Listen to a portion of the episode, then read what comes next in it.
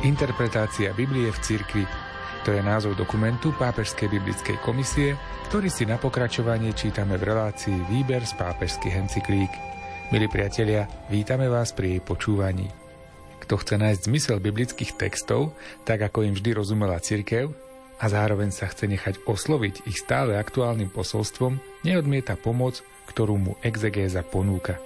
Reláciu aj dnes pripravujú Miroslav Kolbašský, Anton Fabián, Jaroslav Fabián a Martin Ďurčo.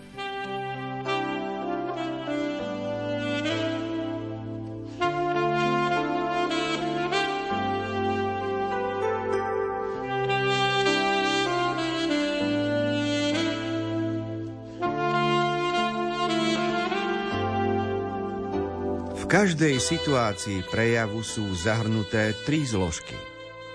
Hovorca, alebo autor, rečový prejav alebo text a obecenstvo alebo adresáti.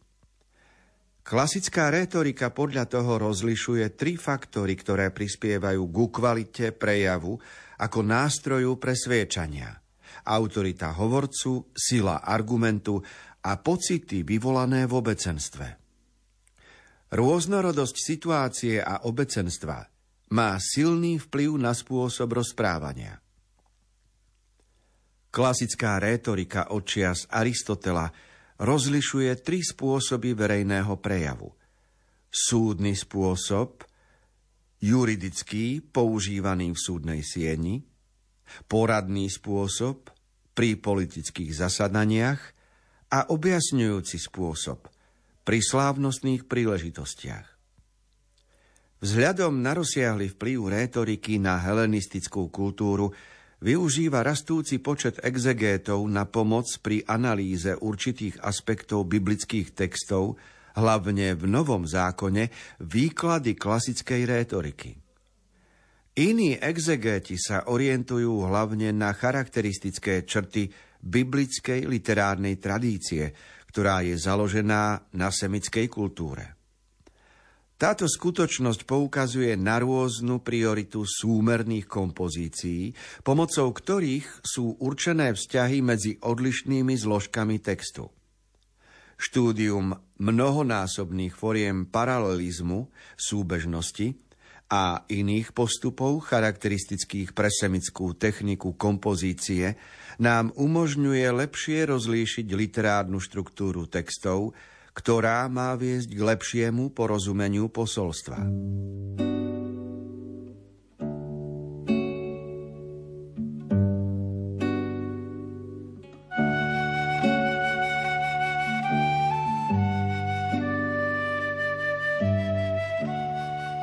Klasická rétorika dnes sa premieta do predmetov vyučovacích, ktoré sa volajú komunikácia a premieta sa to do oblasti aj psychológie. Lebo vždy sa musíme zapodievať tým, že niekto je vysielač, niekto je príjimač a medzi nimi musí byť nejaký, nejaké spojitko, nejaký kanál. A či tým vysielačom je text, alebo ľudské slovo, alebo nejaký iný zdroj, a či príjimačom je uši človeka sú, alebo nejaké iné spôsoby nasávania textu, tak e, to je už vedľajšie, ale e, princíp zostáva. A ľudia dávno prišli na to, že je dôležité, aby na ceste od niekoho, kto rozpráva, až k tomu, kto počúva, neboli zbytočné prekážky. Pretože často sa hrávame na, na hluchý telefón, Prvý povie slovo, ďalší ho šepká a keď ho šepkáme to slovo cez desiatich, tak na konci vyjde nejaké humorné slovo. Lebo je zjavné, že v tej chvíli, keď ja rozprávam, musím v svojej hlave urobiť preklad z hlavy do slov a ešte musím použiť rečové orgány, aby som to slovo vyjadril. Čiže vo mne sa dejú prvé preklady. Potom je ďalší preklad, ktorý vstupuje medzi môjim vyjadrením a odovzdávajúcim spôsobom, čiže máme nejaký, nejaký nástroj, pomocou ktorého, alebo slovo, pomocou ktorého odovzdávame posolstvo. A potom nastáva preklad, že to posolstvo niekto rozlúskne preloží do svojho myslenia a zo svojho myslenia ďalší preklad do pociťovania. A tým pádom na jednej informácii je množstvo prekladov. A, keď je množstvo prekladov, interpretácií, výkladov, tak chyby nastanú veľmi ľahko. A tu je dôvod, prečo sa ľudia hádajú, prečo sa vadia, prečo si nerozumejú. No lebo zle prekladajú seba samého, alebo druhý nechápu, ako som preložil ja seba, ako on prekladá seba a tak ďalej. Dôležité je z dejín retoriky vedieť, že ona tá retorika nevznikla v škole ani za písacím stolom. Ona tá retorika vznikla E, dávno na Sicílii a to vtedy, keď bolo treba obhájiť svoju pôdu, ktorú nejaký pán zobral a ľudia, keď si bránili svoju pôdu, potrebovali zavolať pomocníka a to sa volali advokáti a tým pomáhali zostaviť reč na obhajobu. Čiže právo, žalobca, obhajca a tie krivdy, ktoré ľudia sa snažili vyriešiť a nadobudnúť znovu spravodlivosť, to je základ retoriky, ktorá sa cez stáročia samozrejme rozvinula do vedeckej disciplíny a dnes, je, dnes sú z toho milióny kníh. Ale je dôležité, že pomáha to potom aj pri porozumení e, textov svätého písma, lebo mnohé časti písma, napríklad Petrové kázne, sú zachytené v skutkoch apoštolských. A keď čítame skutky apoštolské a keď vieme rečnícke zásady, ktoré platili v tejto dobe v helenistickom, čiže greckom prostredí, alebo v prostredí rímskom, tak sa nám oveľa lepšie rozumie kázni, čiže rečovému prejavu Petra, ktorý sa tiež snažil presvedčiť o tom, že Kristus naozaj žil, obetoval sa, zomrel a vstal z mŕtvych. No a potom je dôležité porozumieť aj tzv. paralelizmu. Lebo napríklad v Evanieliu je veta, že Ježiš vošiel do synagógy v Nazarete, vstal, aby čítal z písma, otvoril a našiel knihu Izaiáša. Povedal som tri riadky. A za tým nasledujú ďalšie tri riadky, ktoré sú podobné voči tým prvým trom, ktoré som povedal, že našiel miesto Izaiáša, čo tam číta a na konci povedal, dnes sa splnilo písmo. Potom, že ešte na začiatku bolo, že vstal a potom je, že si sadol. Na začiatku bolo, že knihu otvoril, potom je knihu zavrel. To má jasnú literárnu štruktúru, zámernú. Vidieť, že ten, kto to písal, bol v vtedajšej dobe absolvent retoriky.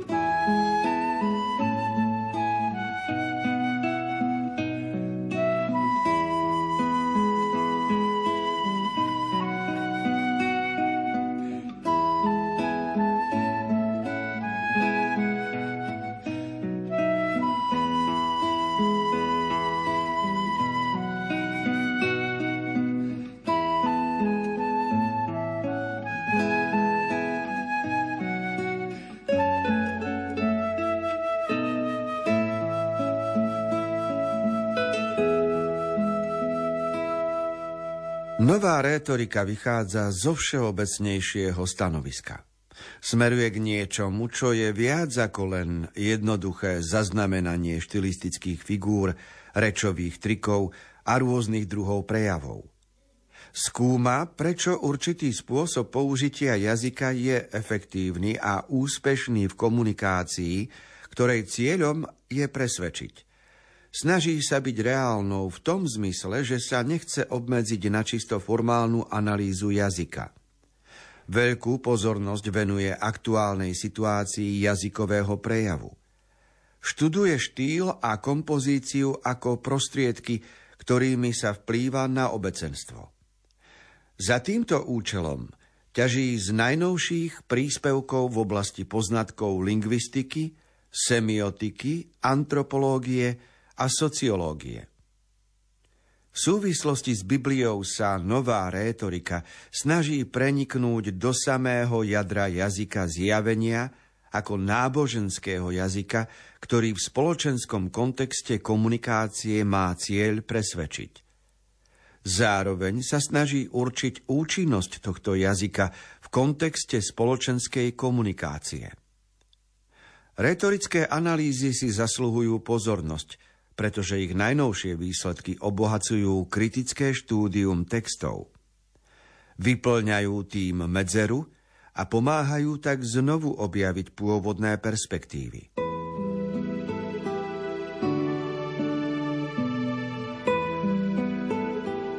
My máme to šťastie, že žijeme v dobe, ktorá o komunikácii, ľudskej komunikácii, o novej retorike už vie viac ako v minulosti pretože naša doba vďaka internetu, vďaka sociálnym sieťam a statusom obsahuje množstvo informácií, ktoré chcú vplývať a pretvárať ľudí, ale zistuje sa, že mnohé z nich sú falošné, fejky, rozličné nenávisné prejavy. A, a, a vidíme, že v tom oznamovaní iným, v tom prejave voči iným sa ľudia dopúšťajú veľkých chýb. A preto je užitočné študovať aj novú rétoriku a rozlišovať, čo je správne, čo je povzbudivé, čo život buduje a čo život rúca. No a tento prístup k Biblii, v ktorom sa skúmatelia snažili odhaliť aj retorický štýl, pomáhal otvoriť a akoby rozkryť obsah Biblie, obsah posolstva, ktorý súvisí so spásou, s celoväčšným šťastím človeka a nielen s udalosťou, ktorá sa niekedy stala. A preto sa tu používajú poznatky z lingvistiky, to je jazykoveda. Semiotiky, to je nauka o význame, lebo semantika je o písmenách. Keď poviem láska, tak L, A, S, K, A majú určité tvary a ja môžem skúmať tvary písmen a toto je semantika. Kdežto semiotika je význam slova láska. A to je o niečom inom. Antropológia ako náuka o človeku a sociológia ako náuka o spoločnosti.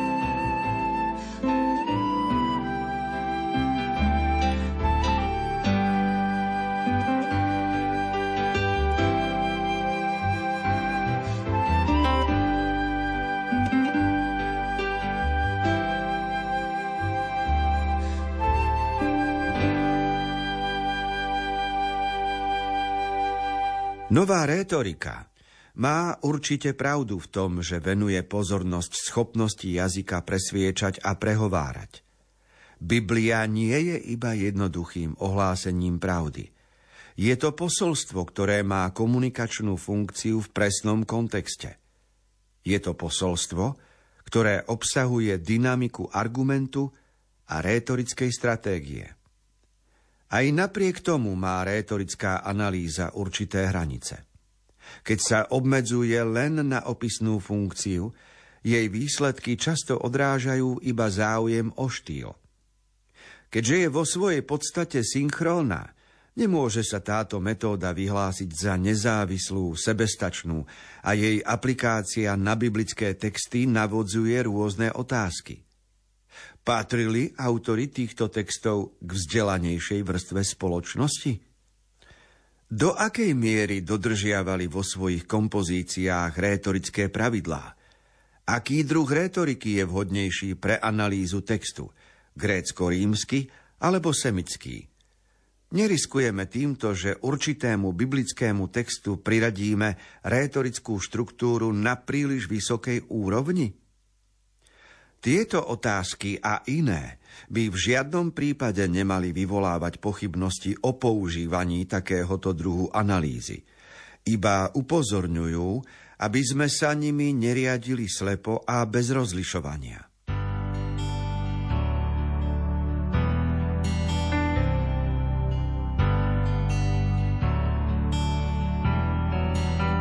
Otázka, či znalci Biblie alebo autory Biblie jednotlivých príbehov neboli na vysokej literárnej a retorickej úrovni a či cieľavedomo nechceli manipulovať s niekým, tak tá otázka e, je zaujímavá, ale treba odpovedať, že pred 2000 rokmi kto vedel čítať a písať? Veď ak niekto vedel písať, tak už bol magister, už bol veľký pán. Kde tá bedač v chatrčiach vedela čítať a písať? A kde vedeli, a text sa písal na papírus, to boli maľovánky. To, čo, čo písmeno, to bolo treba šetriť plochu, treba šetriť atramentom. To nebolo ako dnes, že, že sa robia kopie alebo že sa tlačia a papierov sú e, tóny a dokumenty a doklady. Ale vtedy napísať nejaký príbeh, to znamenalo si dobre premyslieť, čo idem písať, komu to idem písať, ako to napíšem a my to dnes skúmame z rozličných strán. Takže je jasné, že iba inteligenti mohli Bibliu napísať a iba inteligenti ju môžu aj čítať a jej rozumieť. A my ďakujeme Pánu Bohu, že nám dáva takéto poznanie, že vieme vychytiť posolstvo textu.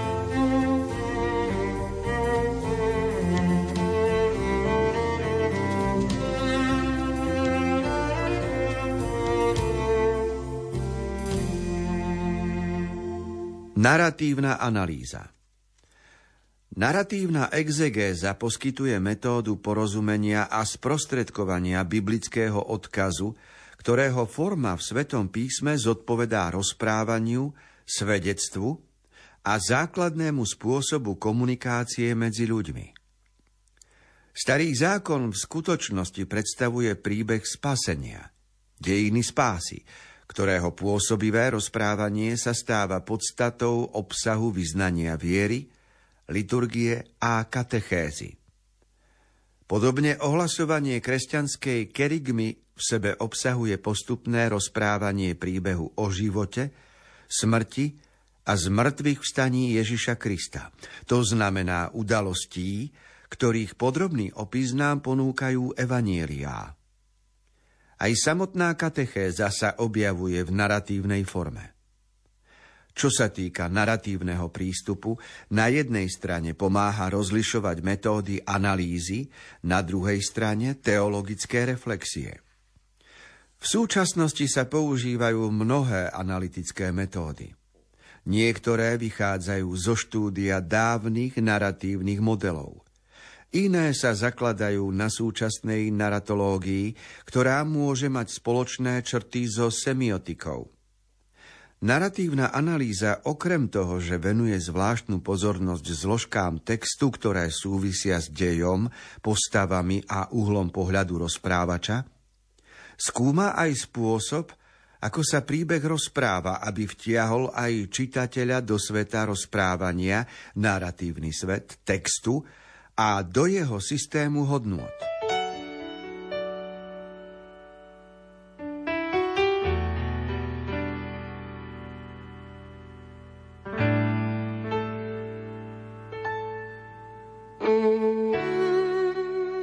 Slovo naratívna analýza sa dá rozumieť na základe latinského narrácio, čo znamená rozprávanie, rozprávačstvo. To je druh jazyka, ktorý používame najčastejšie.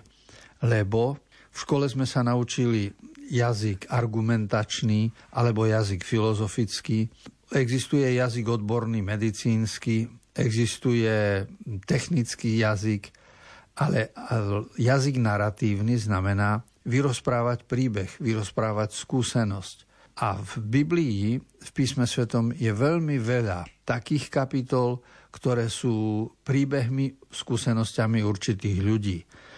A keď to človek začne vidieť a študovať e, v kontexte svojej doby, v tom storočí, v akom sa žilo, čo sa vtedy jedlo, ako sa vtedy ľudia správali, aké sviatky svetili, tak ukáže sa nový zmysel textu. Tá pravda vyjde najavo z naratívnosti veľmi jasne.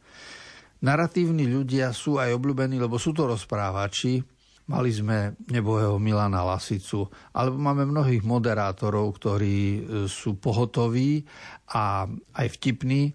A teda naratívnosť e, súvisí s e, svojím spôsobom s herectvom a s moderátorstvom, ale používame ju všetci, lebo naratívny jazyk sa používa aj doma, keď sa mama prihovára dieťaťu, a keď dieťa rozpráva svoju skúsenosť máme.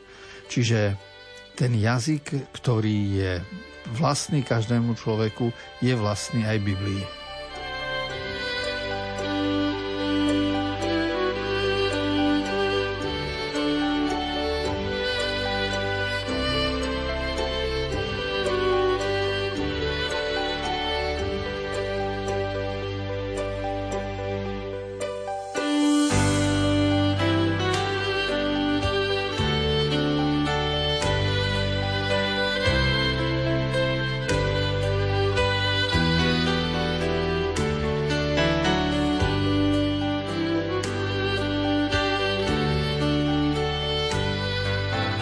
Dnešný čas vyhradený relácií Výber z pápežských encyklík sme naplnili. Čítali a komentovali sme dokument Pápežskej biblickej komisie Interpretácia Biblie v cirkvi. Túto, ako aj všetky predchádzajúce časti relácie, nájdete v internetovom archíve Rádia Lumen. No a v premiére sa budeme počuť opäť o týždeň. Milí priatelia, ďakujeme za vašu pozornosť a z Košického štúdia sa lúčia tvorcovia relácie Miroslav Kolbašský, Anton Fabián, Jaroslav Fabián a Martin Ďurčo.